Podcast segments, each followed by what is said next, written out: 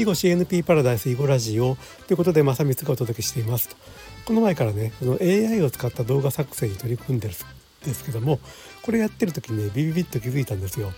まあ、AI に原稿を書かしてそして、えーと、音読をさせてそれから字幕を作らせてってことをやってるわけですけどもねこれって、えーと日本語でなくてもいいじゃんと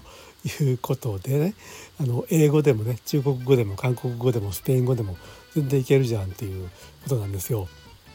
で特にね私が扱ってるのは囲碁というコンテンツなわけですけども囲碁の場合はねすでにある程度世界中に広がってはいると。世界中に広がっている上で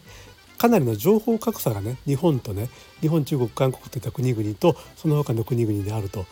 まあ教材というかねいろんな囲碁に関する本とかえー、っと YouTube それこそ YouTube 番組とかねそんなものは、まあ、日本とかだったらもういくらでもあっていろんな情報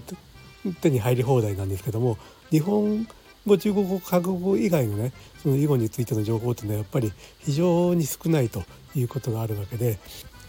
まあ、英語とかねスペイン語とかで情報発信ができたらいいよなということはまあ前からまあ薄々思ってはいたんですけどもかといってねそれいざ始めようと思ったらまあそう簡単ではないわけですよ。まあ、ある程度そのネイティブスピーカーの友達がいるとかねそういうことでもない限りはなかなかできることではなかったんですけども、うん、ここに来てねできるようになっちゃいましたね AIAIAI で。まあだから今日本語だけで発信してるのはねえー、っとえ英語中国語スペイン語その3カ国加えると,、えー、とそれを公用語にしてる人口でね35億人になっちゃうわけですよ。日本語1億人なのに35億人とあとまあ韓国が7500万人ぐらいですかね。だから、まあ、その5カ国語日中韓英スペインこの5カ国語で語で発信をしていくとその例えば YouTube とか TikTok とかのね再生回数とかももしかしたら、えー、とすごい上がるかもしれないなみたいな、まあ、そんなことを今思ったりしててちょっといろいろえとねやっていってみようかなと思っております。まあもともと私やってるのはね囲碁ができる人向けの発信ではなくて囲碁を知らない人囲碁にちらっと興味を持った人相手にね発信なんでそういう意味ではあのそういう日本中国韓国以外の国々の人であってもあんまり条件は変わらないと、まあ、もちろん囲碁っていうことは全然聞いたことがない人たちなのでそこはだいぶ違うとは思いますけれども日本と比べたらねでもそうは言っても、まあ、ビジュアルで例えばプヨ語とかのビジュアルでね興味をゼロから興味を持ってもらうところについては、まあ、全く条件は一緒といえば一緒なわけでねそうなるとあの分母というか人口が多ければ、えー、と多いほど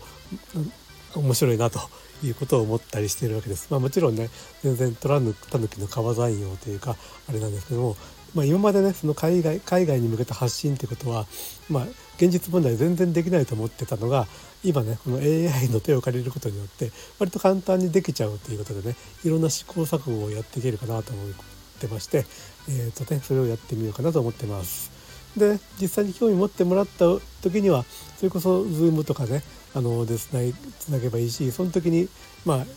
えーと、Zoom とかで話す時にもね、まあ、最近なんだか